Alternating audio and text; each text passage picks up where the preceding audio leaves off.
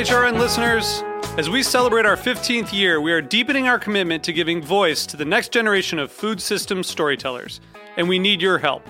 Our internship and fellowship programs help activate new possibilities for underrepresented and underestimated young people through experiential journalism, audio engineering, and production training. Through these unique programs, HRN helps food equity stewards build essential workforce readiness skills that expand their potential and foster economic mobility. Please consider supporting these critical programs. And with a minimum donation, you can be entered to win a dinner for two at an amazing restaurant in one of eight cities and tickets to a concert at a great venue in one of those cities. We have incredible partners across the country who have donated, as they also share our passion for helping to educate the next generation of food systems storytellers. Check out heritageradionetwork.org slash 15 to donate and enter to win today. That's heritageradionetwork.org slash 15 to donate and enter to win today. And make sure you donate before March 31st. Thank you. My name is Sarah Kim, and I'm from Austin, Texas. I'm a Cheeselandian because while life is great, cheese makes it better. Go to cheeselandia.com to learn more, and if it's for you, sign up.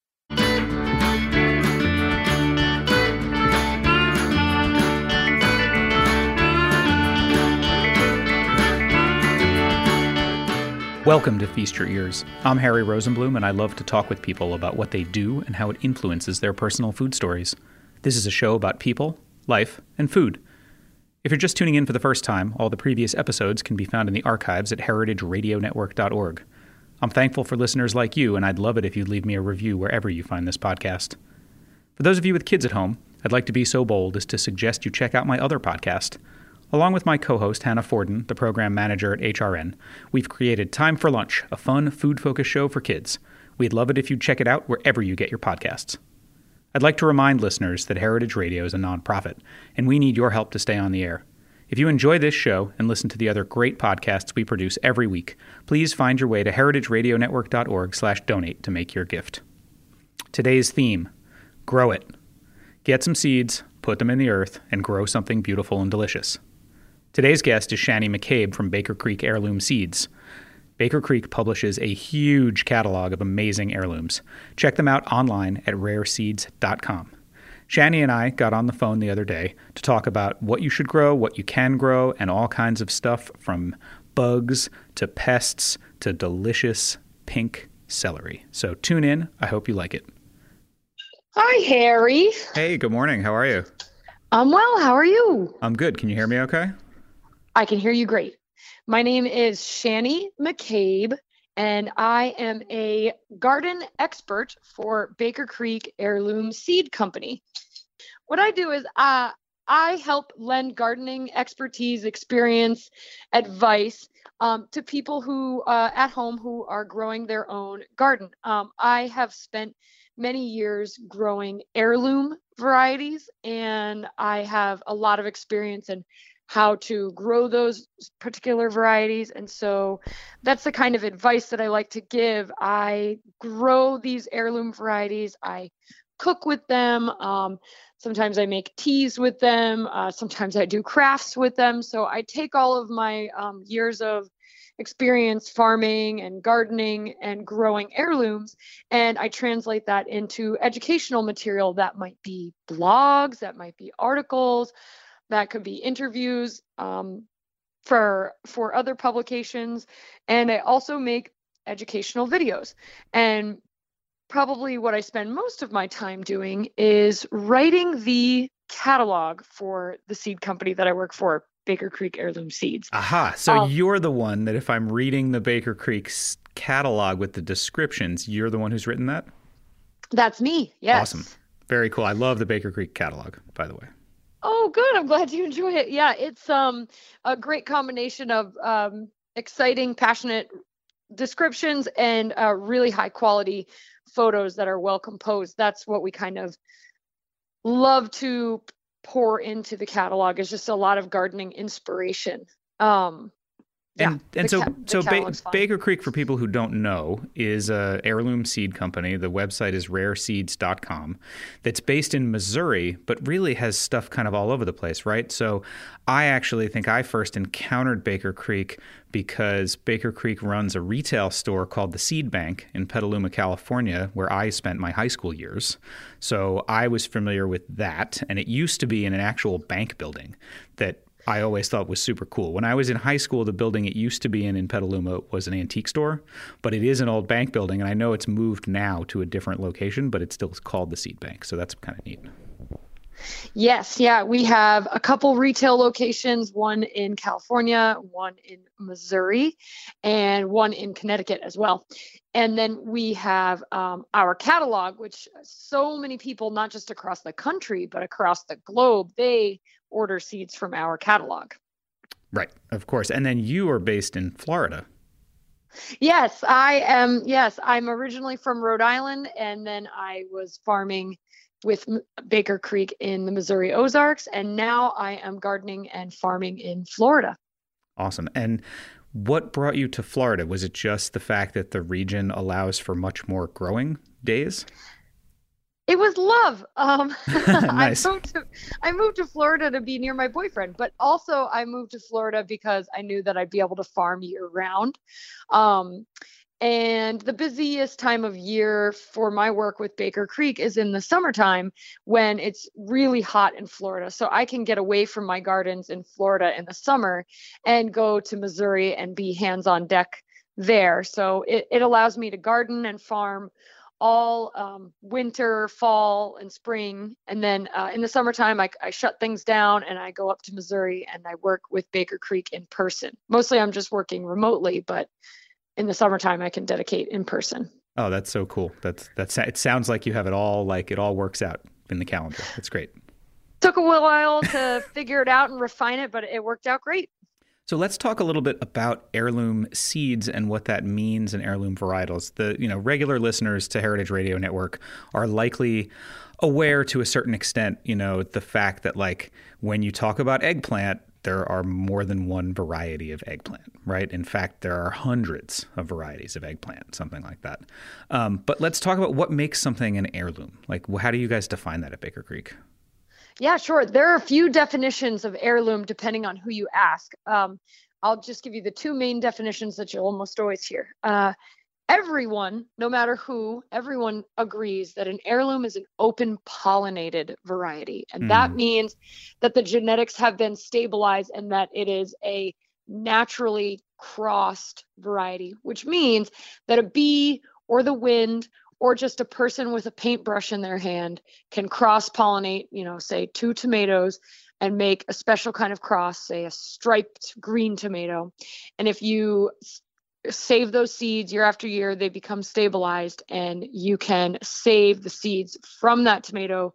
When you plant it, you will get the same characteristics. So it is an an open pollinated variety is one that is naturally cross pollinated. The seeds are then able to be saved year after year and they are genetically stable. This is opposed to a hybrid where um, you, if you plant this, if you save the seeds of your hybrid tomato, we'll say, and you plant them the following season, you're going to get a random mix of genetics because the genetics have not been stabilized. So this was not a natural cross that was over time stabilized Mm. to have consistent genetic characteristics. This is a recent hybridization, which means the plant will be vigorous in its first year, but at, only that first year will the genetics be um, predetermined and uh, predictable. Uh, Every year after that, they will be crossed and very randomly and often in inferior ways. So if you have a hybrid tomato seed that you buy in a seed packet on a seed rack in the box store, if you um, plant that seed, grow the plant, save the tomato back and try to plant those seeds, you're going to get a random, a very random cross. And oftentimes it's not going to be anything tasty or interesting. It's going to be something pretty, pretty random because the genetics just aren't stabilized. got it. I see. And so, So we, yeah, keep going. oh, sorry. So we all agree that open, that all heirlooms are open pollinated. Here's where we differentiate our, um, here is where we diverge in our definitions. Some folks maintain that heirlooms have to have a cultural significance, a story, and have to be at least 50 years old. Hmm. And at Baker Creek, we do prefer that the heirlooms that we offer have a cultural significance and a history and a story. However, we do not require them to be at least 50 years old. There's a good reason for that is because there are lots of really incredible modern day open pollinated breeders who are doing really fantastic work to save and cross pollinate open pollinated heirloom varieties. Um, these can be beautiful tomatoes in wild colors that we've never seen before, um, peas that are bright purple so that they're easier to pick off the plant, beautiful rainbow colored varieties that are more densely nutritious, things that are more adapted to our culinary liking in this uh, modern age.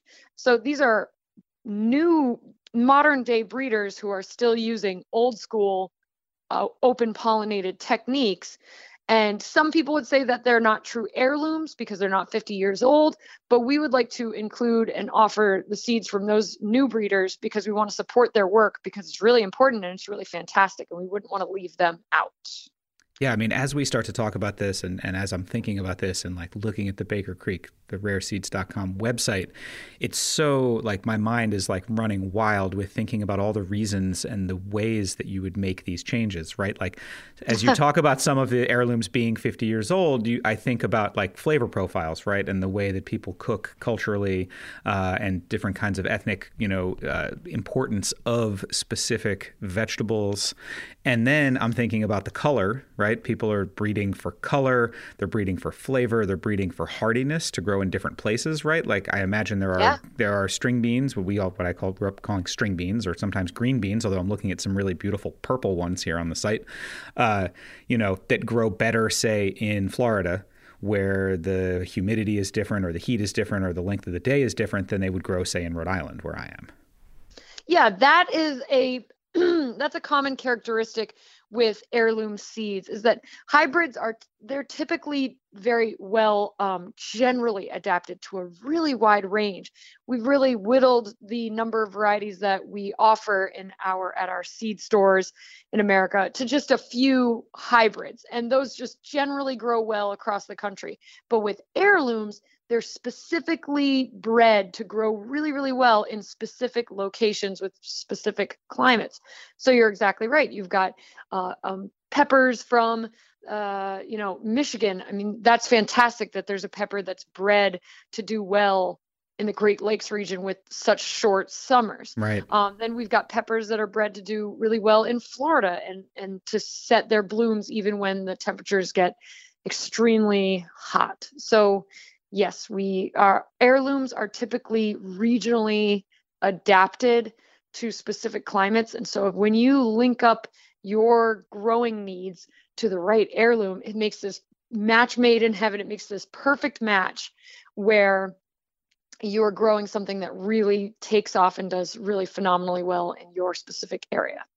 So, how do you suggest someone go about thinking about their garden, right? Like right now, we're talking, it's the end of March. It's a good time for people to start thinking about what am I going to grow if I have space to grow stuff? I think in most of the country, right? Here in the Northeast, I think last night in Rhode Island, where I am, is probably the last freeze we're going to have. At least it looks that way. Um, I hope. Yeah. So, how do people, you know, how should people start planning, right? I mean, like looking at this and saying, oh my God, I want to grow these beautiful sugar magnolia tendril peas that are purple. And then if they're not right for your area, like how do you go about choosing what you're going to grow? Sure. Yeah, absolutely. So, um, pretty much everything we offer in the catalog can be grown in all the various states. So if you pick one that's really well suited to your region, that's just a bonus. But got it. You you can pretty much pick from anything in the catalog. But what I like to do when I'm looking at our catalog is huge. It's like over 350 pages if you get the whole seed catalog. And if you get the free rare seed catalog, still it's a really big catalog with a lot of varieties, like 1,200 varieties. So when you sit down with this catalog with 1,200 varieties, it can be challenging to know where to begin. But what I always like to think about um, are two factors. One, my growing area, and so what will what is from an area that it has about the same weather. And two is what kind of food do I like to eat? Mm. Um, am I going to want to eat a little uh, tiny French? I call them because I I butcher the pronunciation cornichons. You know those little. Mm-hmm. those little tiny pickles or do you want like a big delicatessen pickle um, depending on the type of pickles that you like to eat, you're going to pick a different kind of cucumber. Um, depending on the the different ways that you like to enjoy your tomatoes, whether you like a big juicy tomato sandwich or you like tiny snackable cherry tomatoes, that's going to be how you decide which tomato you like. So I always like to to actually imagine the kind of things I like to eat and then choose from there. And secondly, I like to think about my weather and try to match up a little bit. I mean, it doesn't have to be perfect, and many of these heirlooms are are actually well adapted to a, a wide range of weather. Yeah. But you can really hone it in. So I'm in Florida, so I love to grow Caribbean crops here, mm. and I also love to grow Southeast Asian crops here because things from Thailand do really well in Florida, and things from the Caribbean obviously do really well in Florida. These are places that have analogous or very similar matching weather to what I'm experiencing. So I love Thai crops. I love Latin American crops. I love Caribbean crops here in Florida. I saw you and were growing turmeric. Yes, I grew a ton of turmeric. That's super. That's super cool. Um, so one of the questions I have about that and about this idea of like bringing seeds to different places. Um, you know, as someone who has started to become very interested in foraging uh, wild edibles, there's a lot of talk about eating the invasives, right? So oh, yeah. things like uh, like mustards um, and and plants that are not native to places like the Northeast that are edible and delicious. We talk about you know let's eat them like Japanese knotweed, for instance. Um, mm-hmm. you know it's it's like a scourge in some places, but it's edible. And the idea being that if you eat it and you dig it up, then you're helping to kind of keep down that that population growth. Are you ever worried about planting something in a place and that it might become an invasive? Um, we try to stay cognizant of that and not really offer things that have that potential, but mm. every region is different. So we hope that people are, you know, exercise that that caution. Um, yeah, it, it can be tricky to just eh, when you try to offer things. I mean, something like mugwort can be non-invasive in one region and totally invasive in another, uh or uh-huh. even hardy kiwi can be hardy kiwi can be quite invasive in parts of Massachusetts, but then for the majority of the rest of the country, it's really not an invasive plant. So, um, yeah, that can be really tricky. And that's, uh, but yes, I agree. I really enjoy um, foraging and eating invasive weeds. I love to eat lamb's quarter. I mean, that's that's just a weed that you'd often find on your farm, especially if you have tired, um, nutrient depleted soils. Mm. Lamb's quarter is going to show up quite a bit. And I love to make lamb's quarter pesto. Um, I follow um, Black Forager on she's she's on TikTok, but I follow oh, her on she's Instagram. so great. I'm trying to get her on this show. I oh, want to interview her so much. I hope you can get in touch with her and get that to happen because um, I have not really seen such a I, I don't think I've seen someone at the intersection of like uh, incredible knowledge base and then also humor and uh, creative uh, recipes. Like yeah. I've never seen uh any of those recipes before and I've been foraging for a long time and and they're they're just not the usual standards that you see. They're like super unique. So So Alexis I, Nikole, if you're listening, get yeah. in touch. I've messaged you on Instagram, but you have a lot of followers and probably lots of people message you. But if you're listening or anybody knows her, please, I would love to interview her. Yeah, she would be a blast. I know I would be tuning in um, and at the edge of my seat. Uh, but yeah, um, so that that's kind of the answer to that is. Uh, so you grew up not far from where I live now, but you grew up in you grew up on an island. You grew up on Block Island, um, tell me about what that was like. I mean, so, you know, I think people have a sense of like islands as being super idyllic. Um, and so I imagine there were some really great things about growing up there. But I also know that in the modern world, um, certainly in New England, I have some friends that uh, grew up on uh, Vinalhaven and North Haven uh, off the coast of Maine. I know that island life can sometimes be kind of tough. Right. Um, yeah, I grew up in a really unique situation. Um, I grew up on a three by seven mile island, Block Island, for anyone that's not familiar, three by seven miles. there's no bridge. You take a ferry, a one hour ferry ride. It's often rough and bumpy in the winter. And it could be really isolating, especially if you um, aren't in a financial position to get off the island mm-hmm. often. I was uh, one of the uh, working class families that that lived out on Block Island, and we just operated a tourism based business. And then in the wintertime, we hunkered down and survived taking care of um, our horses. We have a horse farm on mm. Block Island. We take people, we take tourists on guided trail rides. So um, we were doing a lot of hunkering down over the winter and just basically trying to survive out there. And one thing that is interesting is that it growing up on an island in the middle of the Atlantic, it was in its own strange way a bit of a food desert because uh, there's one and a half grocery stores, one that's open all the time and the other one that kind of would sometimes close seasonally. Mm. And produce availability, I mean, there was produce available, but it was quite expensive. Um, and so we, growing up, I personally, we ate a lot of canned vegetables and we just, it, produce was really, really expensive and fairly unattainable um, during certain seasons for us. So I had a huge appreciation when I moved to the mainland. I just had this massive appreciation for fresh produce and i got that i felt my eyes were uh, wide open when i was exposed to the farming movement and the mm. local foods movement and the sheer variety uh, and vibrancy of produce available. I had absolutely never experienced anything like that. I was actually pretty sheltered growing up on that island. I didn't leave very much, so I uh, I really didn't know too much about the different um, varieties of vegetables that existed. So I felt like I was sat in front of an incredible, colorful smorgasbord when I finally made it to the mainland for college and started, you know, eating different colored sweet potatoes and finding out that there was something called Asian greens and that there wasn't just one kind, there were like a million kinds. So it was um it was a funky place to grow up, very cool, very close to nature um, being isolated like that makes gives you a lot of gratitude for simple things and i still to this day don't take human interaction for granted because mm-hmm. i grew up somewhere where i didn't actually have a lot of it so right um, it was a special experience and i'm very grateful but uh, i was very excited and eager to try um, just a variety of different things and get exposed to the wider world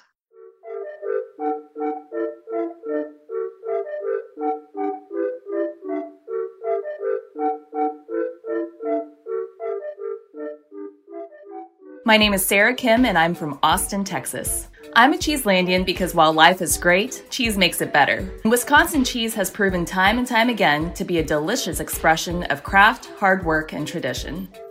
As a Cheeselandian, I am able to share a Gouda experience with fellow cheese and food lovers nationwide, as well as connect with cheese producers and cheesemongers, taking my love of cheese to another level.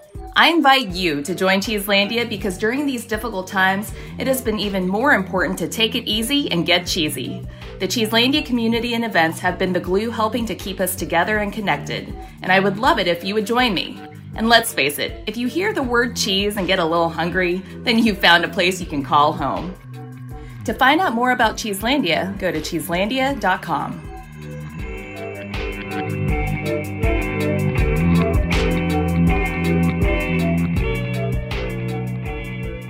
So, how has uh, the pandemic changed the work that you guys do? I imagine that last spring and then this year has got to be just bananas for you guys at Baker Creek. Yeah, it's been um the pandemic has definitely prompted a massive uptick in first-time gardeners and also in people who are maybe transitioning from a lightweight gardener to a heavyweight gardener mm. to a homesteader to a hardcore homesteader. right. Um, people are just like really thinking a lot about sustainability, food security. There has been, unfortunately, there has been some seed hoarding, which is unfortunate, mm. but um, we we've also seen a huge uptick in just in in just first time gardeners, which is so exciting. Um, and people are just really having more time on their hands. I think people are opening their eyes to the therapeutic and stress relieving um, abilities of garden, the stress relieving properties of, of, working in a garden. Yeah. Um, it has been scientifically shown to be relaxing and stress relieving to work in your garden. Um, people have a little more time on their hands and free time to be with their family. So I think people are shifting priorities, looking to their backyard and or to their patio or just to their front porch with a couple of pots and they're growing their own food and then taking the time to prepare it and eat it at home with the family. So that's that's really in, important to us and made us really happy. And it's been, yeah, um, translated in a, a, massive surge in seed sales. And we have been a bit slowed down in our production because COVID affected everything from the top down. So mm-hmm. some of our seed supply also was a bit um, slowed down. But we've started to really catch up and we have mostly everything back in stock and we're ready to provide people with their garden seed. Cool. Yeah, I mean, I was going to ask about that because I know even, I mean, you know, I know meat farmers who had a real problem because there was so much interest in people buying stuff without going to the supermarket early in COVID that, that, that you know they ran out because they you know you can't just like turn on the you know turn on the meat hose and like get more steaks and get more pork chops. Um, so they had to get new animals and grow more animals. And so I was thinking about that in terms of seed supply. You know, obviously, if you guys were used to however many seeds you'd been selling every year, roughly for the last however many years, and then suddenly you've got this huge uptick in interest, you can't just like make more seeds suddenly. Precisely. Yeah. It, it was, um, and that's why I've been encouraging everyone to this is a great year. If you are listening and you're not just a first time gardener, but maybe you're a seasoned gardener, this is your year to start doing some seed saving projects. Mm. Um, saving your own seeds is not actually very hard. Uh, there are varying levels of difficulty depending on whether you're beginner, intermediate, or expert. Um, you could even get into your own cross pollination and having fun making your own crosses. But um, there are so many benefits to saving your own seed. You're really like, you're, you're really, over time building your own little personal heirloom that's hyper hyper um, adapted to your microclimate. So right. it's, it's your special little thing that is adapted to your region your needs your wants. So you like a big juicy tomato with a small seed cavity you got it. Just keep saving from those right. your favorite ones that you find. Select select select season after season. And before you know it, you're going to be passing that awesome new heirloom down to your grandkids that's super cool. So, can you can you tell me like what what the process would be? So, let's say I grow a really delicious tomato this year and I slice into it and it's just like perfect. What do I do yeah. to save those seeds? Oh, it's it's super simple. You're gonna uh, so you find you grow your tomato, you fall in love with it. So um, enjoy that tomato. The next one that you see that looks really, really, really tasty, just let it get a little softer, a little overripe a little wrinkly. And then you're going to cut it open and squeeze those seeds out. You're going to put them into a cup of water and you're going to cover them with, we'll say, like a little piece of paper towel. And you're going to let them ferment for a few days and get a little moldy. And then hmm. you're going to rinse the uh, the mold off the top, rinse the water off, and you're going to just dry the seeds on a paper towel. And you're going to put them in somewhere cool, dark, and dry. This is always the recipe for safely saving your seeds over the winter so that they're still fresh and viable the next year is to keep them somewhere cool, dark, and dry. So that could be your basement if you live somewhere with basements. I don't have a basement. I live in Florida. So mm. I keep them in a shoebox in my closet. I got to mm. keep them in the coolest, darkest um, place possible. Some people put them in their refrigerator and some even put them in their freezer. Um, but what you got to do is keep those seeds cool, dark, and dry if you want them to remain viable, viable meaning alive, um, and able to germinate for the next season. So keep them cool, dark, and dry. Save those seeds. Um, yeah, the cool thing about tomatoes is that the flowers are pretty much self pollinating. And unless you have really wild bee activity and your bees are just like getting crazy going between 10 different varieties and crossing pollen like wild, you're pretty safe that you're going to get the same result. You're going to get the same kind of tomato that you really loved from this year. Mm. You're going to get the same one next year. Um, it's it's pretty rare that bees will um, cross your tomatoes for you by accident They're, because those flowers are self-pollinating. So you um, would just save those tomatoes year after year, always picking the fruit that you really really love. Though you you want to actually select the fruits that you like the most and save the seeds off of those fruits specifically. It's also kind of a good idea to pull um, uh, fruits from a few different plants so that there's a good genetic variability. Mm, right, right. Well, that sounds awesome. I'm definitely going to try that this year. Do you have any suggestions for people who maybe are just getting into gardening? Like, are there specific types of vegetables or flowers that you would suggest, like, you know, are almost always a success? Because I know sure. one of the hard things, if you're going to put in all this time and you're going to look at the catalog and you're going to order seeds and you're going to germinate them and then you're going to plant them, and then if they don't really live, that's kind of a bummer. Oh yeah, yeah, yeah, yeah. Having a garden failure, it's tough. It's a two-way street because on one side, it's a huge bummer when something doesn't work out that you put a lot of love into. On the other side, you always learn from your failures. So yep. if anyone's failing out there, that's cool. I always learn everything from failing. Um, but if we want to avoid some major failures at the beginning, I always suggest to start things that like to be direct seeded. Um, starting things starting seeds in your house and transplanting them out that's um, a great method but if you want to be really beginner and start start super easy i like things that can just go directly into the ground mm. um, so waiting until after your last chance of frost has passed and planting out some beans some sunflowers maybe some cucumbers, maybe some pumpkins. Those are super easy. Um, and they're just, they're easy to germinate, they're easy to grow. Um, zinnias, sunflowers, marigolds, calendulas, those are cosmos. Those are some of my favorite flowers. Um, and they're super, you know, super duper easy. And then, yeah, things like squash, beans, um, uh, cucumbers. Those are super duper easy. Tomatoes are pretty darn easy, but you do want to start them indoors and then transplant them out. Yeah, last, um, and and I would say, I mean, so we we started gardening last year and learned a ton. I mean, one of the things that I feel like we learned was we set up a garden bed in a location in our yard that seemed like it was great, and early in the season it was until the maple tree that was right above completely leafed out, and then oh. suddenly it got oh. really dark, and so all of the stuff we'd planted there got really leggy and didn't really grow as well. So early in the season, the kale did great. And then in the middle of the summer, it was like super leggy, and we also had lots of uh, we had a lot of pests too. We had lots of uh, slugs in the garden. So. Um, yes, and slugs are common when you have a lot of shade and a lot of trapped moisture. So that's why you were dry, your garden soil wasn't drying out. It was staying consistently moist. You were stuck under that shady tree and the slugs were having a party. Yeah, that's what happens. And then I have another oh. pest question for you. So sure. on our tomato plants, which we planted in a different area that was plenty sunny and we had great tomatoes, there was one day where we noticed and discovered that we had a whole bunch of these giant, really awesome looking caterpillars that we had to take off because they were just decimating the tomato plants. We had hornworms. But you had tomato hornworms. We did, but my question is where did they come from?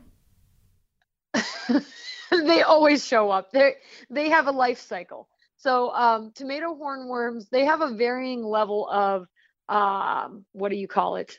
Destructibility. Okay. the destructiveness. they have a very they they they will take bites out of your tomatoes. They will munch on your foliage. I have in Rhode Island, um, I typically allowed them to exist mostly for selfish reasons, I like to watch um, them get parasitized. I'm a sicko. I like to watch my tomato hornworms get parasitized by wasps. And if you let your tomato hornworms hang out on your tomatoes long enough, within a few weeks of the tomato hornworms showing up, the natural population of um, wasps that parasitize the tomato hornworm, they'll start showing up. And so you'll notice your tomato hornworms will be covered in these little white cocoons along their back. And you'll you'll be like looking at your tomato hornworm like what is going on with this little guy? Because he's got these little white um little cocoons stuck on his back. And then um they start the, the it does kill the tomato hornworm. So it's actually a natural balance that does occur. So and and i think you do have kids and so it, it you should definitely bring the kids out to watch that one happen because it's fascinating oh i gotta biology lesson i gotta try that i gotta check that out this year my son is obsessed with insects and so what we did last year is we picked all the hornworms off and then my daughter likes to eat insects so she wanted to eat some of them wow. so we fried some of them up but then we kept some of them alive alive in a terrarium because I wanted to see if they. I mean, I, I, I mean, they turn into moths, right? Eventually, like they will cocoon up and they turn into into something else, right? The caterpillars. So we tried that, but then unfortunately the terrarium got all wet and it didn't really work out. They, How they died did in there. they taste? Who ate them? I need to know. We got to back it up. I've never heard of anyone eating a tomato hornworm. Um, so How you so you can. I mean, they they taste like tomato leaves, kind of, because that's what they're eating. And they're oh, like when and then when you cut them open, they're like bright green inside, also, just like they are. On the oh outside. my goodness! How did you prepare them? We just sautéed them in the oh my like goodness, that's phenomenal. Um, I once ate a grub for five dollars, and that's the only time I think I've ever eaten a bug. But I'm not against it at all. I think it's actually probably our hope for the future, protein wise, is probably eating bugs. So totally. Um, she's probably actually at the forefront of um, a burgeoning industry. But um But I think that but I think that's that is a super cool point to make about the fact that like, you know, so one of the things I wanted to bring up is like, yeah, these things are pests, right? And it's really like it is disheartening when you come outside and you're like, "Oh my god, the slugs have just destroyed this plant," right? Mm-hmm. But at the same time, they also are part of the natural environment and I love the fact that you brought up this point that like, yes, I joke that where we live in Rhode Island is the tropics of New England because in the summer it is so humid here, like all the time. And yeah. so the fact is that, like, yeah, that makes perfect sense. And really, I should, on the hill that gets a lot more sun where it dries out, that's where I should plant the things that are really susceptible to things like slugs. Um, oh, and, and, um, I mean, there are there are um, harmless ways to mitigate some of those problems. I mean, you could put some pans again. You, are if if you're you said your daughter loves bugs, putting out some uh, shallow pans of beer. Yep. That's going to catch. That'll trap your slugs, and then yep. it's a fun way to check them out, get them up close look. Yeah, yeah. We we did some of that, and then I was reading about eggshells, so we were going to sprinkle yes. some eggshells around the plants because I guess the slugs don't like to go over the eggshells, which makes sense and diatomaceous earth will also do that. Um, and then for the tomato hornworms, they are caterpillars. So I do believe BT, Bacillus thuringiensis, would work with them. Um, we might want to check that one after and uh, make sure before we put that in the show. But sure. I'm pretty sure BT does the trick for tomato hornworms. But I do love your point that like tomato hornworms. I mean, they're super cool. So I mean, I will say that like it was the it was a really fun day to have the kids search for these tomato hornworms and pull them off the tomato plants because the caterpillars themselves are harmless and they're enormous and they look super yeah. cool and you can they're pull gorgeous. them off the plant. They're gorgeous. And they also, it was like a fun project for the kids because they're really good at being camouflaged in the tomato plants. So it was yeah, like this thing where you've got to stand there and stare at the tomato plant for like an hour and be like, oh, there's another one. And you like pick them off. So it's a fun activity. I'm looking forward to telling whenever I get I get a lot of horticulture questions, um, troubleshooting. I'm looking forward to telling people that uh, one method of one known method of tomato hornworm control is to eat them. I love that. I'm putting it on the list. That's awesome. Um, so you know, just to go back to the idea of like people wanting to be, you know, of, of having this success. Like, do you have a, a I guess a, a, a suggestion that you make like if someone says i'm a brand new gardener like how many varieties should somebody try and grow their first time? Like you know because i feel like it is so easy to look at the catalog and be like oh my god i want to grow that and that and that and that and then like suddenly you've ordered two dozen kinds of seeds. Right it'll it'll definitely depend on how much space you have but mm. i would say think about categorize what you like to eat and then maybe try to do like one or one to two max items. So like two kinds of greens, like maybe do lettuce because lettuce is super easy, and kale. So you got a cooking green and you got a fresh salad green. So you got two greens. For a starter gardener, that's that's a lot, you know, and you'll be succession sowing them, like sowing those seeds um, every few weeks to make sure that you keep your greens nice and fresh and productive. So maybe two types of greens and, and just one type of bean and maybe one zucchini and one cucumber and then put your you know put all your uh, effort and juice into growing like one or two kinds of tomatoes. You're going to start them inside. It'll be a little more effort bit of more of a learning curve but i'm telling you peppers are, i mean tomatoes are totally totally worth the effort. So one or two tomatoes maybe a cooking tomato like a roma or san marzano and a slicing or cherry tomato for snacking and uh, just eating on sandwiches. So yeah i love tomatoes the ch- yeah yeah. So. I love I love the cherry tomatoes because you can just go out and just like I mean every morning you can like once they're really going in the summer you can just like walk to your tomato plant and just like eat delicious cherry tomatoes right off the vine. Yes, I actually, yeah, I, I would, I would say having a cherry tomato buffet is like, uh, I mean, talk about feeling rich. Like I feel like a king when I go out to my garden and I'm just like casually snarfing down cherry tomatoes. It's like this is my kingdom. I've got like you know, just growing my own food, totally gourmet. Couldn't buy it in a grocery store if you wanted to. I mean, right. You can't get that quality. You can't pay for that quality. Well, maybe at the farmers market you can. But I think that's a, but I think that's a really important point that you bring up is that like, you know, even in the modern age of like we have incredible farmers markets pretty much in in, in a large portion of the United States and we have farmers doing incredible work growing really interesting things, I still think they are only really scratching the surface of what is being offered in a in a place like Baker Creek because oh, absolutely. they're growing these things also for it's a business, right? And so some of the varieties that you guys offer maybe aren't that easily grown in a business setting or if they were they might require a little too much touch. And so the prices are even even at a farmers market the prices are going to be totally insane but you can grow them in your own garden and then you can enjoy them. Yeah that's i'm I, that's another part that plays into my past is that I grew up in a little, you know, in a little island and I I didn't get to experience many other cultures and I really wanted to know more about other countries and other places, other cuisines, other histories. And so that's the cool thing about heirlooms is that these are seeds that have been saved from many different cultures across the globe. And so you're just taking a little piece of their the of their history of or of your own history, maybe if you're transplanted or if it's your own heirloom, but you're taking a piece of culinary and gardening history, you're growing it in your own garden and so I, I, the, the reason I love to do that is that I really like cooking different cuisines from different uh, places around the world.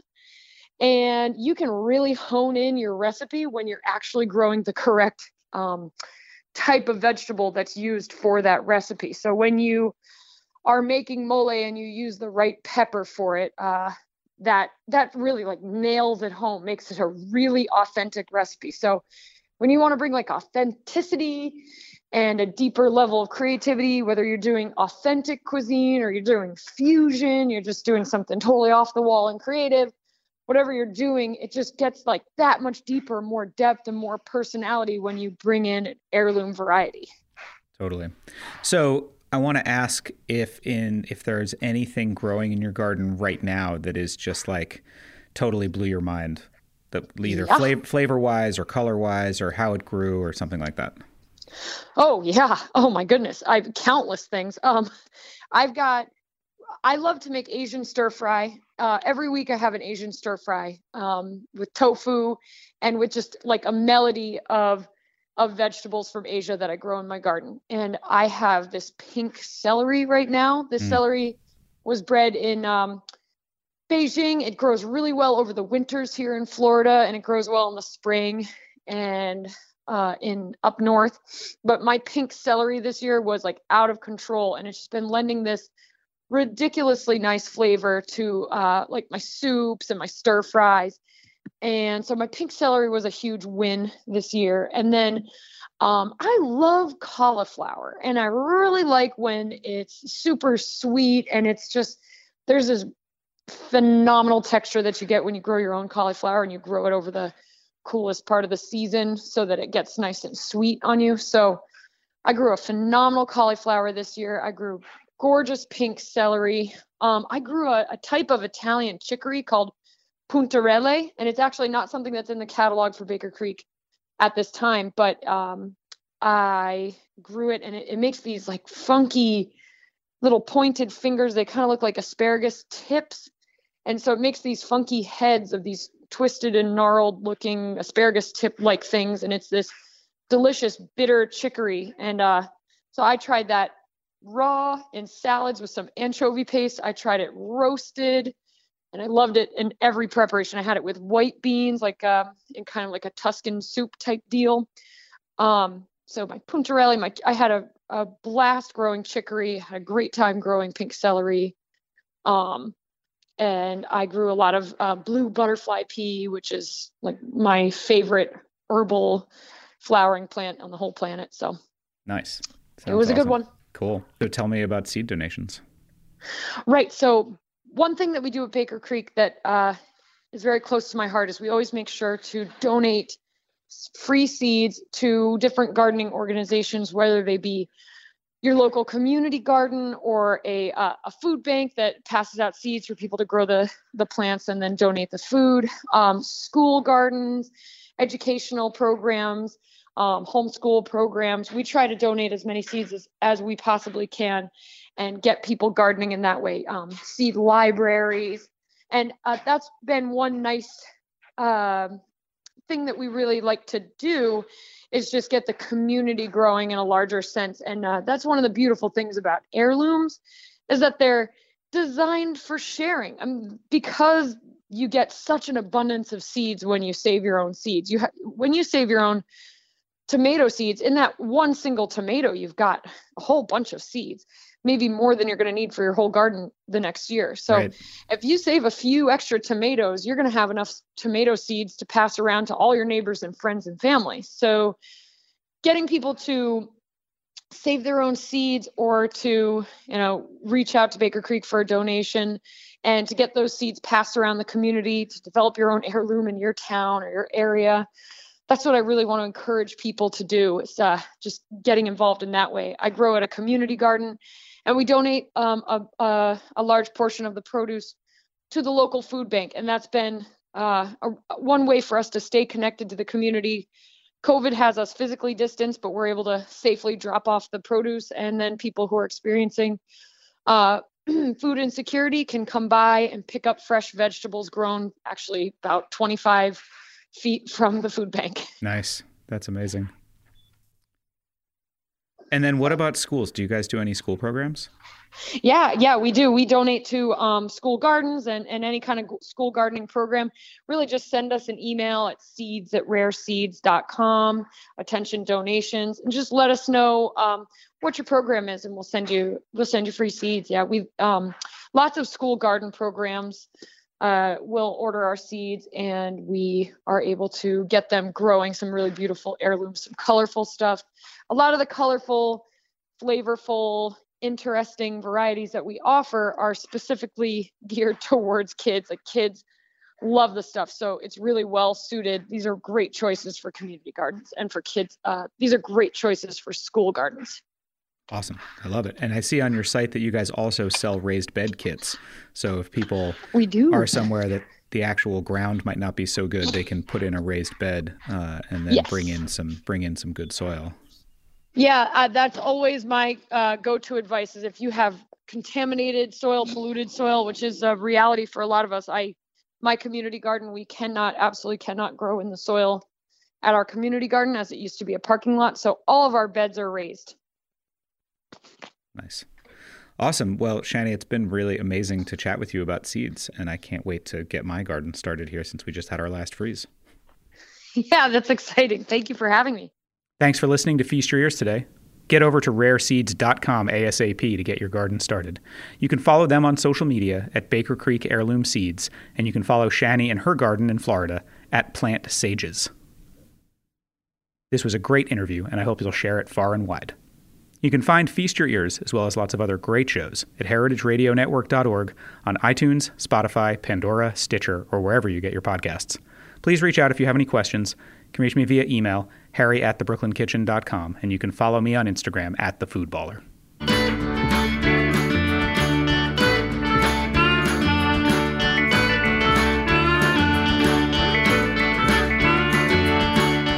Feast Your Ears is powered by Simplecast.